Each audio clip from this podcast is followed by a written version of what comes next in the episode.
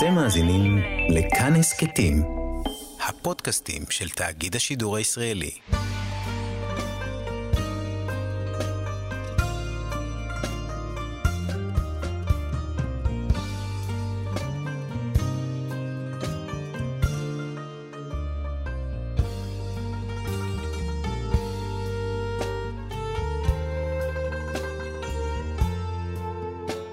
שלום כאן מורשת חברותא לימוד משותף עם רבנים ואנשי חינוך בנושא תנ"ך, הלכה ואמונה.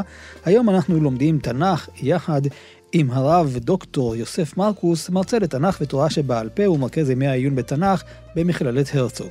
כאן ליד המיקרופון, ידידיה תנעמי, שלום לך כבוד הרב. שלום ידידיה. אנחנו ממשיכים עם נבואות הנחמה, נמצאים כבר בפרק אה, מ"א ואילך, ו... השאלה היא כזאת, הפנייה כאן, רואים בהרבה מקומות שיש כאן פנייה אל עם ישראל כמו עבד. אולי נקרא את הפסוק הראשון שמופיע, ואתה ישראל עבדי יעקב, אשר בחרתיך זרע אברהם אוהבי. הביטוי עבד זה אולי תזכורת למה שהיה בגלות, שעם ישראל היה עבד במצרים? אז זו באמת שאלה אה, כללית אה, מאוד אה, מרתקת ביחס לספר ישעיהו בכלל.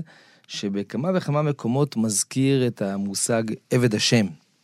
אה, ולא תמיד ברור, אה, ודאי לא בקריאה ראשונה, אל מי מדובר, כן? כאן, הפסוק שהקראת בפרק מ"א, פסוק אה, ח', ואתה ישראל עבדי יעקב אשר בחרתיך זרע אברהם אוהבי, אז כאן עם ישראל באמת אה, אה, אה, מכונה עבד, זאת אומרת, זה מאוד ברור שעם ישראל הוא הדמות של אה, העבד. אתה מציע שזה גם קשור באמת לעובדה שהוא אה, אה, יצא ממצרים, אם כי הכתוב כאן מדגיש, כן, בפסוק הבא, בפסוק ט', אשר, אשר החזקתיך מקצות הארץ ומהצילי הקריאתיך, ואומר לך עבדי עתה, אז... בחרתיך ולא מאסתיך. זאת אומרת, יצאת מעבדות לעבדות, כן? זה לא אה, מעבדות אה, לחירות. עבדי עבדים הם. נכון, בדיוק, נכון. אז כאן בפרק מ"א, שמוזכר באמת המושג עבד, זה מאוד ברור שהכוונה היא לעם ישראל, שמכונה באמת עבד השם. אבל אה, באמת, המושג, כפי שאמרתי, המושג אה, עבד או עבד השם מוזכר בהמשך הספר בעוד כמה וכמה מקומות, ולא תמיד ברור על מי מדובר, אנחנו מוצאים את זה בפרק מ"ב שנזכיר עוד רגע, בפרק מ"ט, פרק נ', פרק, פרקים נ"ב, נ"ג, יש עיסוק ככה נרחב בדמות שהיא אה, עבד השם, וכל פעם גם היא מתוארת באופן קצת אחר. הדבר הזה אה, באמת הוליד אה, שאלה, מה ומי זה אותו עבד, האם בכל מקום הכוונה היא לעם ישראל בכללותו, או שמדובר על מלך המשיח. אז אני מציע שנמשיך באמת לפרק מ"ב ונראה את דמות העבד שם, ואחרי זה נלך לפרקים נ"ב נ"ג ונראה את דמות העבד שם. האם הדמות של עבד זה דמות חיובית או שלילית? בוודאי שהיא חיובית, כן, עבד השם זה ודאי משהו חיובי, ואנחנו מכירים גם את המדרש שמדבר על אה, כל אלו שנקראו עבדים, ולהיות עבד השם זה... אה, זה, זה לא, לא תמיד דבר שאדם יכול להתהדר בו, הוא צריך כן, באמת... אבל מצד שני, כן. דרגה של עבד היא דרגה נמוכה, למשל, כשהקדוש ברוך הוא אה, מצייר את נבוכדנצר כעבד, אז זה כלי. כן, לא שם, אבל ברור כן. שמצד שני, אה, אנחנו מכירים את המתח בין אם כבנים, אם כעבדים, mm-hmm. אבל זה ודאי לא דברים סותרים. בסופו של דבר, להיות עבד השם, זה כמו משה, אתה אומר, עבד השם. זה להיות שליח, להיות mm-hmm. כל כולך... אה, אה, כל הח... להקדיש את החיים שלך אה, בעצם לעבודת השם. כן, זה כן, מעלה. על, על, על, על, על אה, קברו של מורי ורבי הרב אה, אה אהרון ליכטנשטיין, זכר צדיק לברכה, זו משפחה כתבה אה, ככה, ראש ישיבת הר עציון, הרב אהרון ליכטנשטיין, העמיד תלמידים הרבה, עבד השם. Mm-hmm. כי מתוך תחושה שבאמת זה מה שהכי אפיין אותו בחיים, ועל זה הוא גם דיבר הרבה, שאדם בחייו צריך לשאוף ולהגיע כמה שיותר למדרגת העבדות. יש כמובן גם רבדים אה, נוספים. על כל פנים, כאמור, בישעיהו יש הרבה עיסוק בעבד השם, אז בפרק מ"א, עם ישראל מכונה עבד, זה לא מפתיע במיוחד.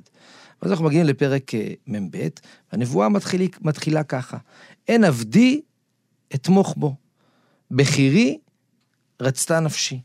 נתתי רוחי עליו משפט לגויים יוציא. יש פה הקבלה בין עבדי לבין בחירי, כן, במובן הזה שוב, זה, זה מעלה, מתקשר לשאלה כן. הקודמת שלך, כן? שלהיות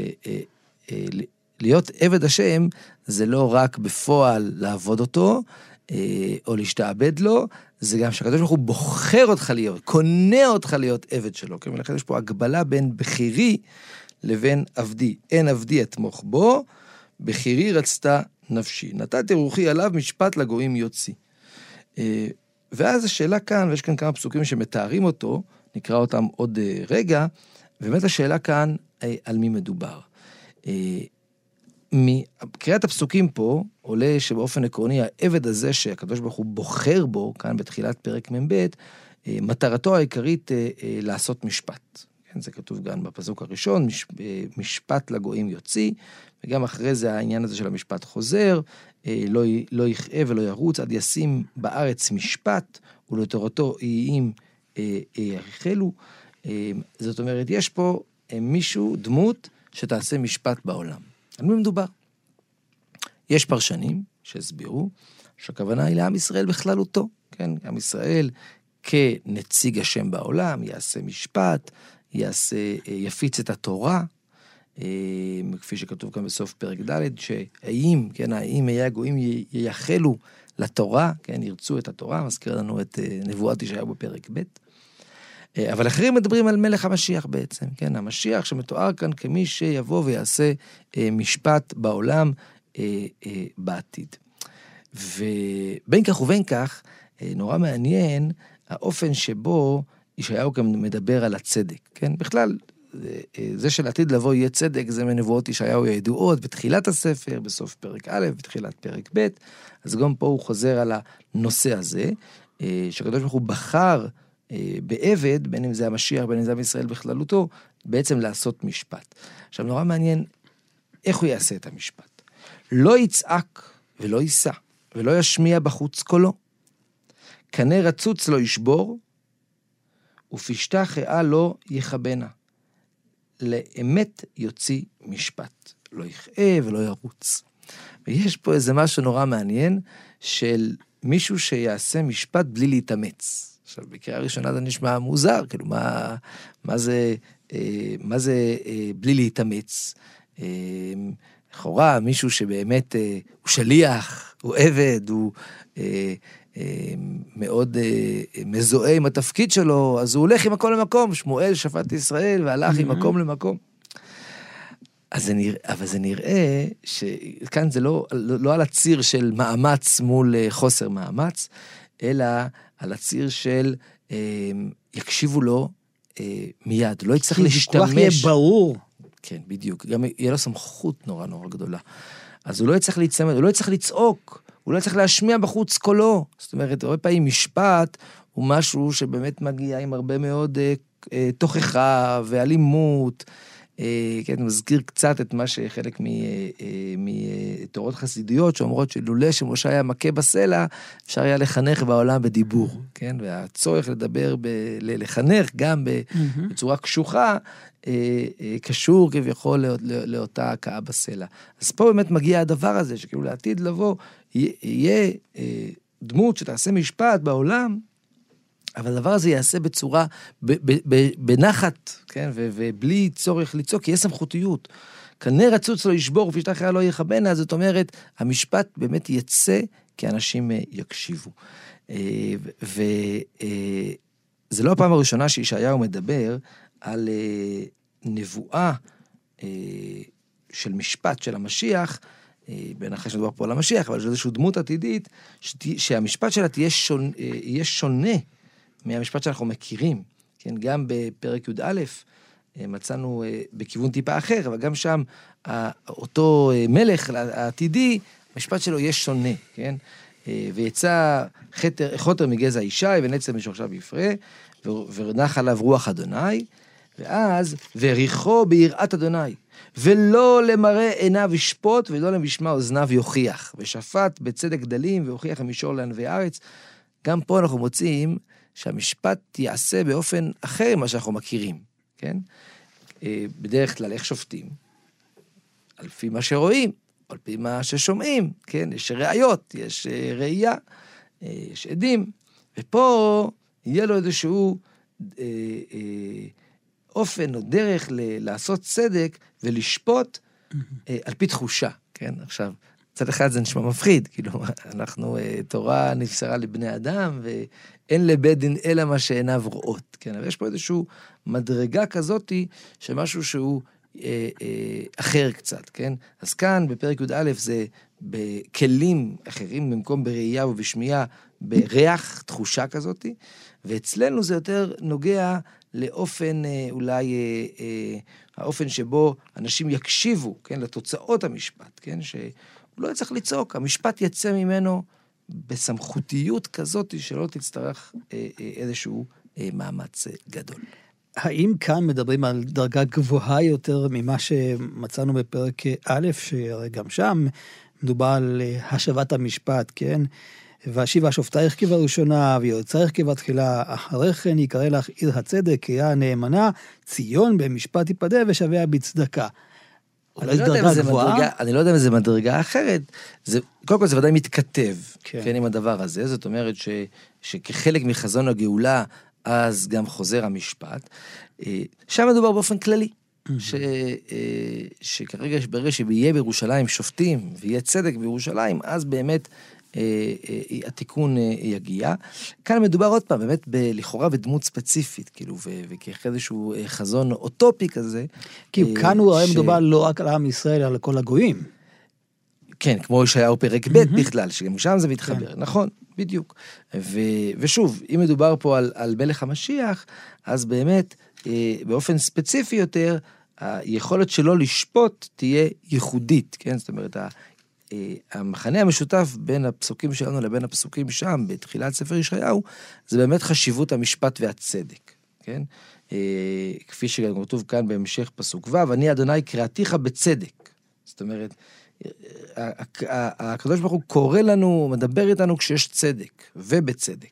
כן. אה, אבל אה, פה, באופן ספציפי, אה, גם צורת המשפט מתוארת באופן קצת אחר, אוטופי, שאולי יביא לצדק גבוה יותר, כפי שגם מצאנו בפרק י"א.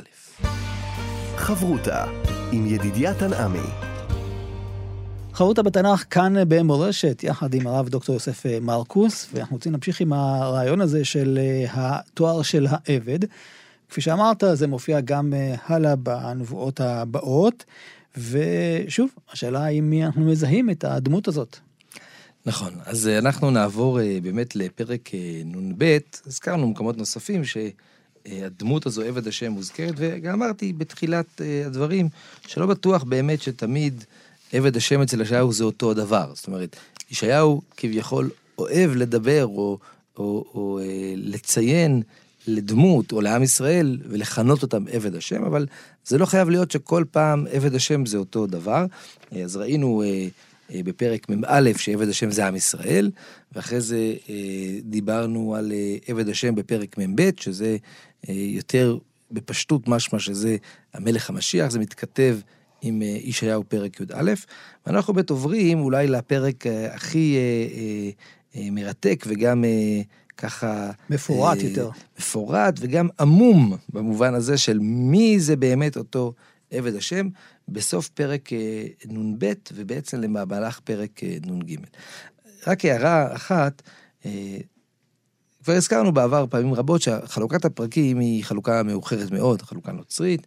אה, מהמאה ה-12, 13, היא ודאי לא מחייבת אותנו מבחינת התוכן, אה, אבל הרבה פעמים החלוקה די נוחה, במובן הזה שכל פרק מסיים נושא ופרק הבא מתחיל נושא חדש.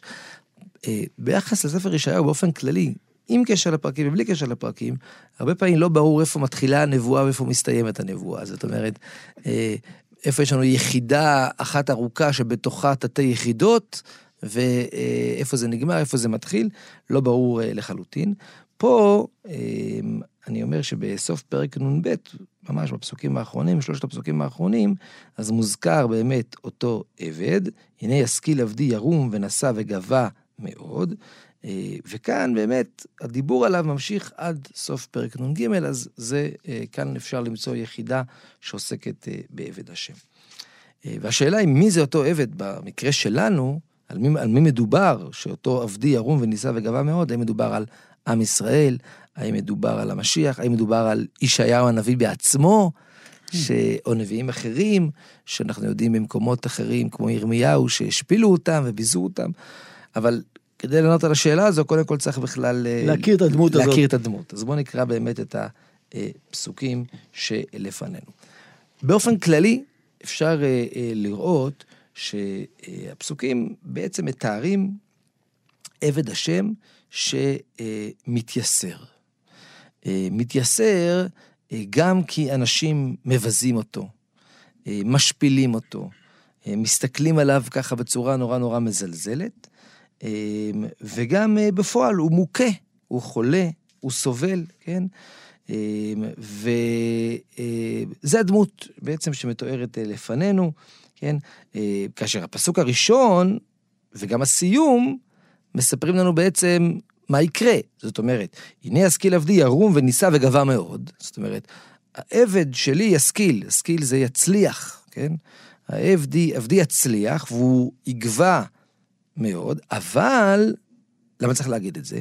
כי עד עכשיו הוא היה מאוד מושפל. לא כן. בדיוק, וזה מה שמתואר כאן בפסוקים י"ד ט"ו בפרק נ"ב, ואחרי זה גם בסוף, בהמשך פרק נ"ג. כן? כאשר שממו עליך רבים, שממו זה הסתכלו עליך בקריאת שממה, מה זה הדבר הזה, כן? כן, משחת מאיש מראהו ותוארו מבני אדם, אנשים כאילו מסתכלים עליו והוא בזוי ביניהם, כן? כן יזה גויים רבים עליו ויקפצו מלאכים פיהם.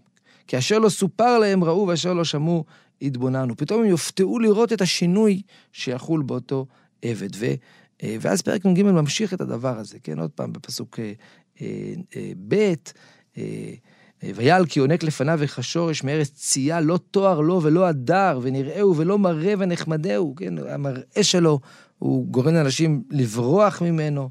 נבזה וחדל אישים, איש מחבות וידוע חולי. רואים שהוא חולה, מצורע כזה, הוא כמסתיר פניו ממנו נבזה ולא חשבנו.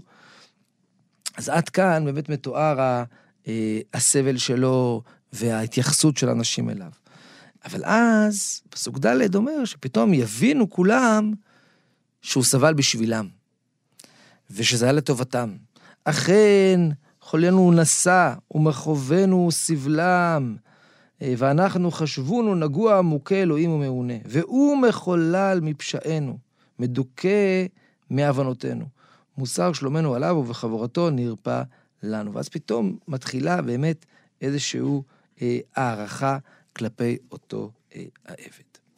אז כאמור, יש כאן דמות שבהתחלה אנשים מבזים אותו, מתייחסים אליו בזלזול, אה, חוששים ממנו, אה, מתרחקים ממנו, אה, ובעצם פוגעים בו שוב ושוב, ובשלב מסוים פתאום הם מבינים שהוא סבל בשבילם, וזה גורם להם פתאום להעריך אותו, וכפי שהיחידה התחילה, פתאום בסוף הוא יהיה אה, גבוה, כן? זאת אומרת, ונס, ונישא וגבוה, וגבה מאוד, פתאום יעריכו אה, אה, אותו.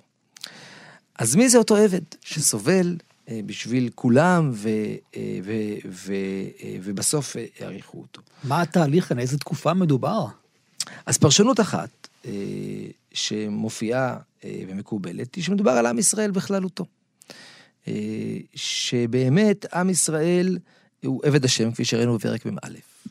ויש כאן בעצם תיאור של האופן שבו הגויים אה, גם התייחסו, אבל גם עשו.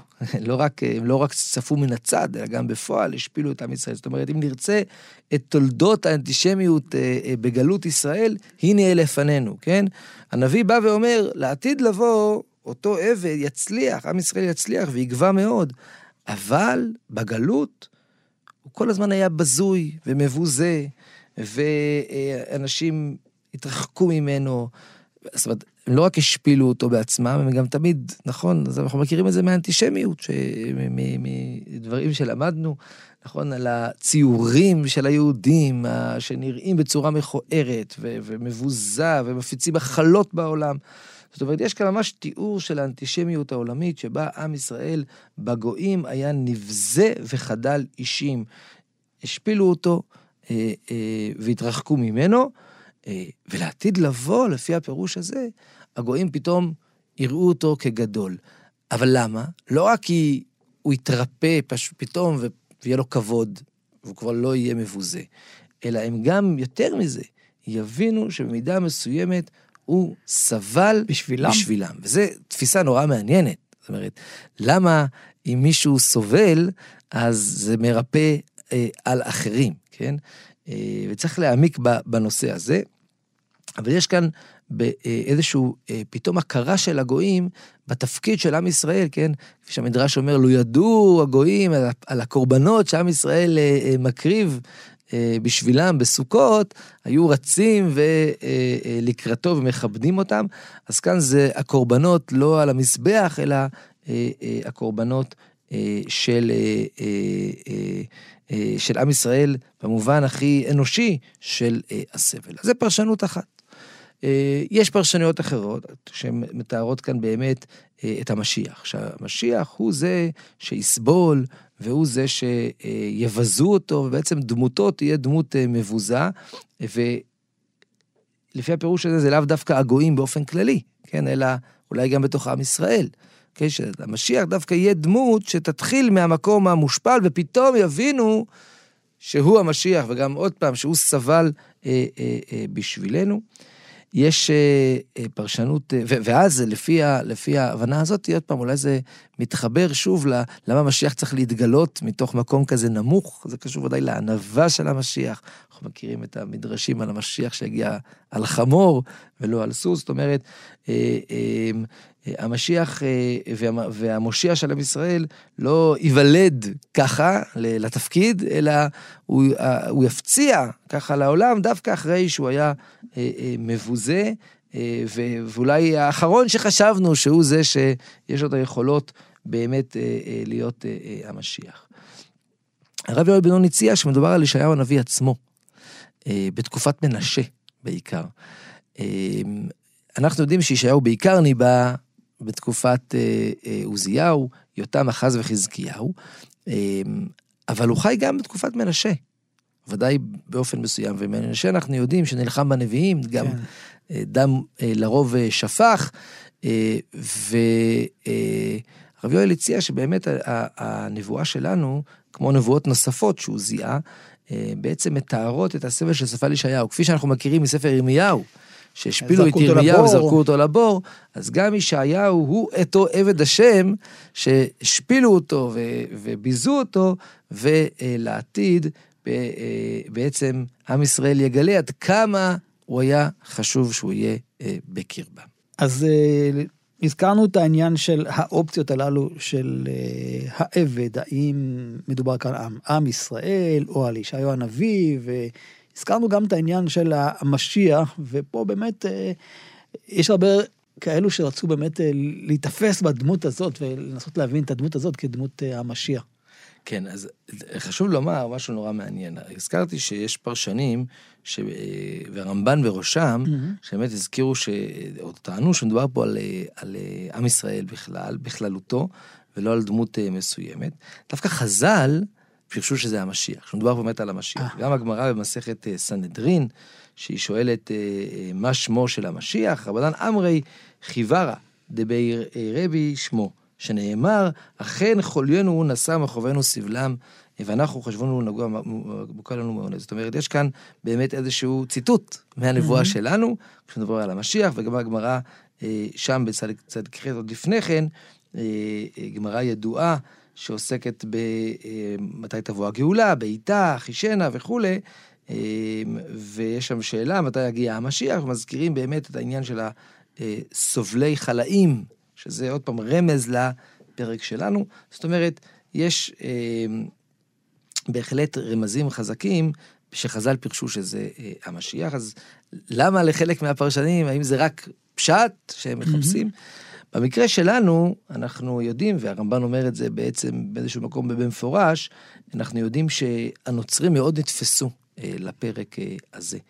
אה, וזה אה, נקודה שאולי היא היסטורית חשוב אה, להזכיר, את ה... גם את האמונות של הנוצרים, שאולי זה פחות מעניין אותנו, אבל זה מעניין אותנו יותר כאשר זה בא לידי ביטוי במפגש עם יהודים.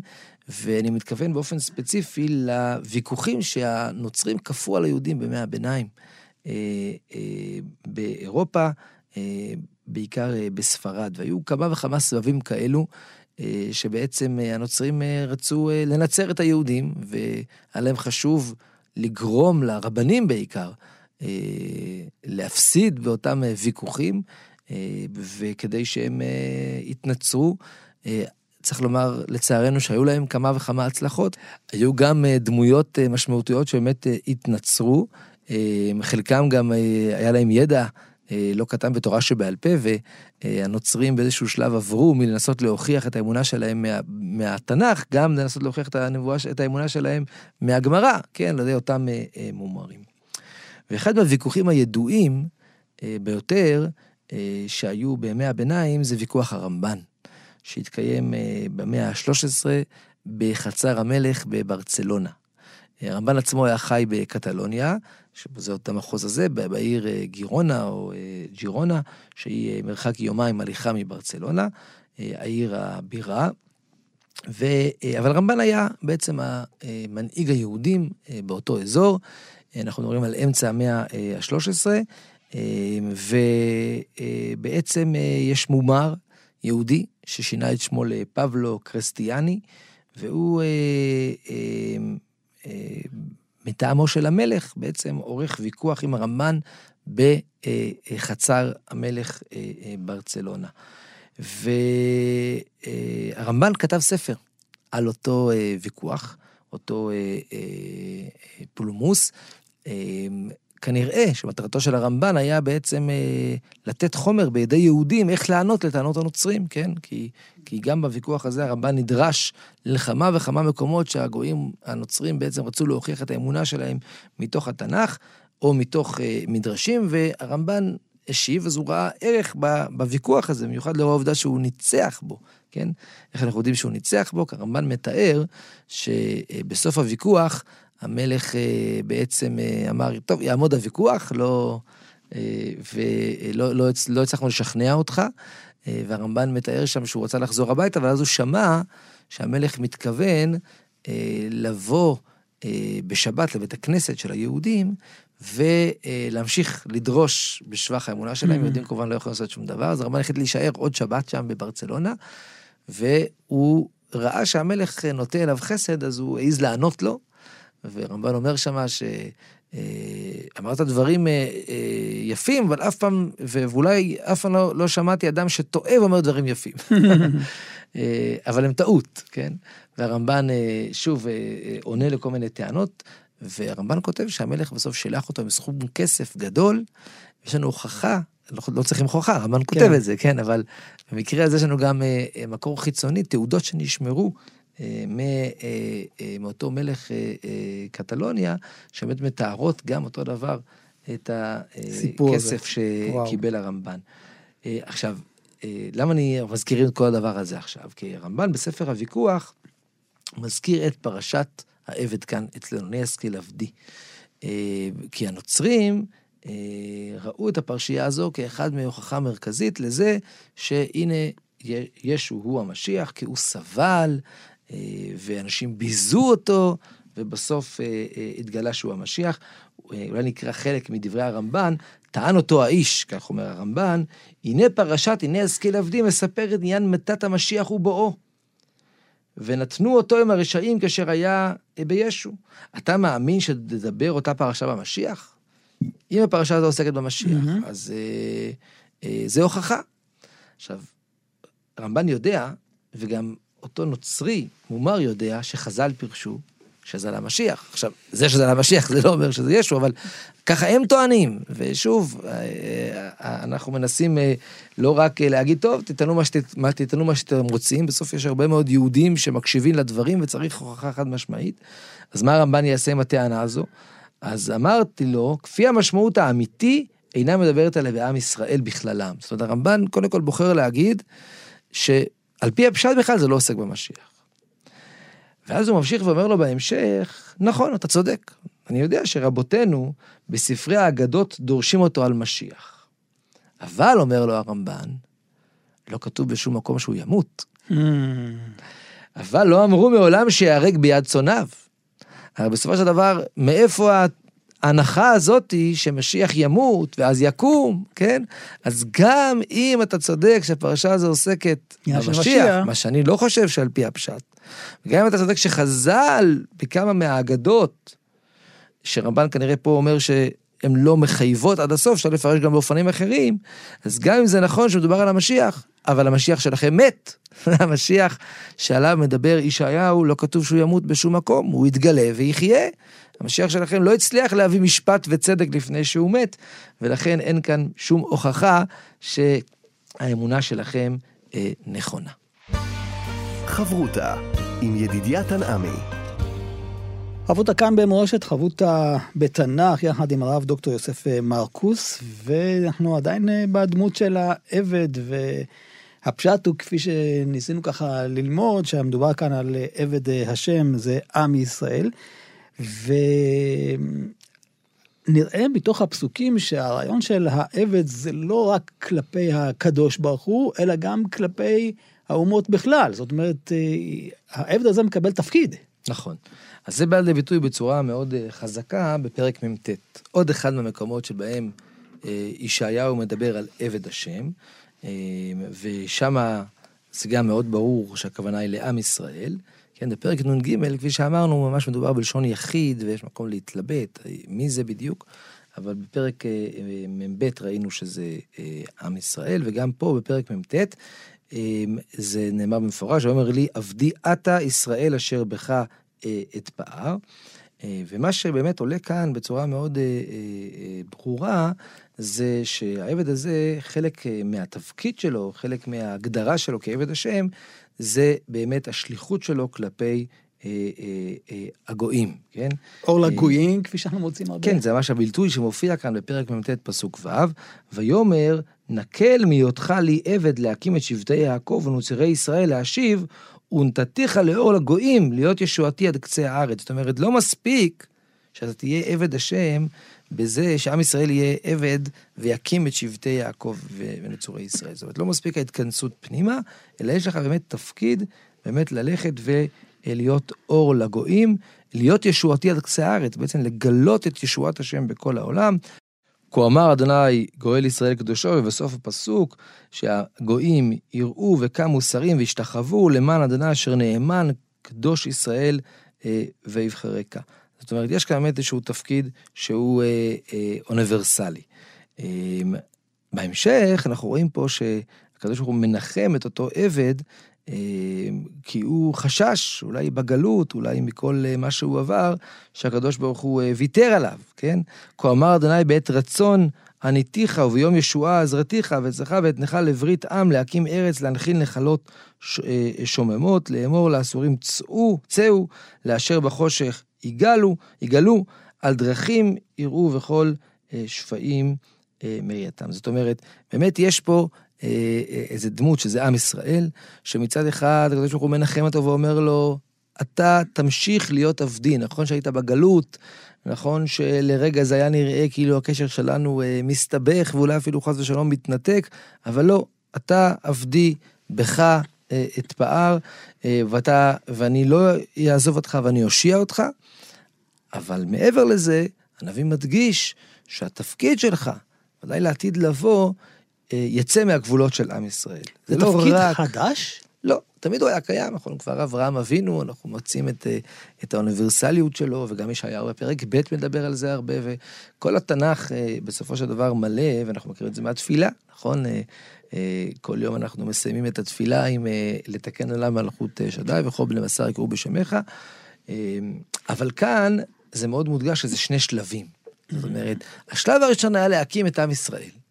השלב הזה נקל, זה לא מספיק. השלב הבא הוא באמת להיות אה, לאור גויים, להיות ישועתי עד קצה הארץ.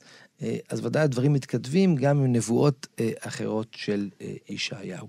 אז אם כן, כאן עבד השם גם כן זה מאוד ברור שבעצם זה אה, אה, כינוי לעם ישראל, וכפי שאמרנו בהתחלה, הכינוי הזה אה, אה, עבדי, בכירי, כן, בכלל ההקבלה הזו בין מי שהקדוש ברוך הוא בוחר לבין מישהו עבד של השם, אה, זה מדרגה, כן, זו מדרגה גבוהה.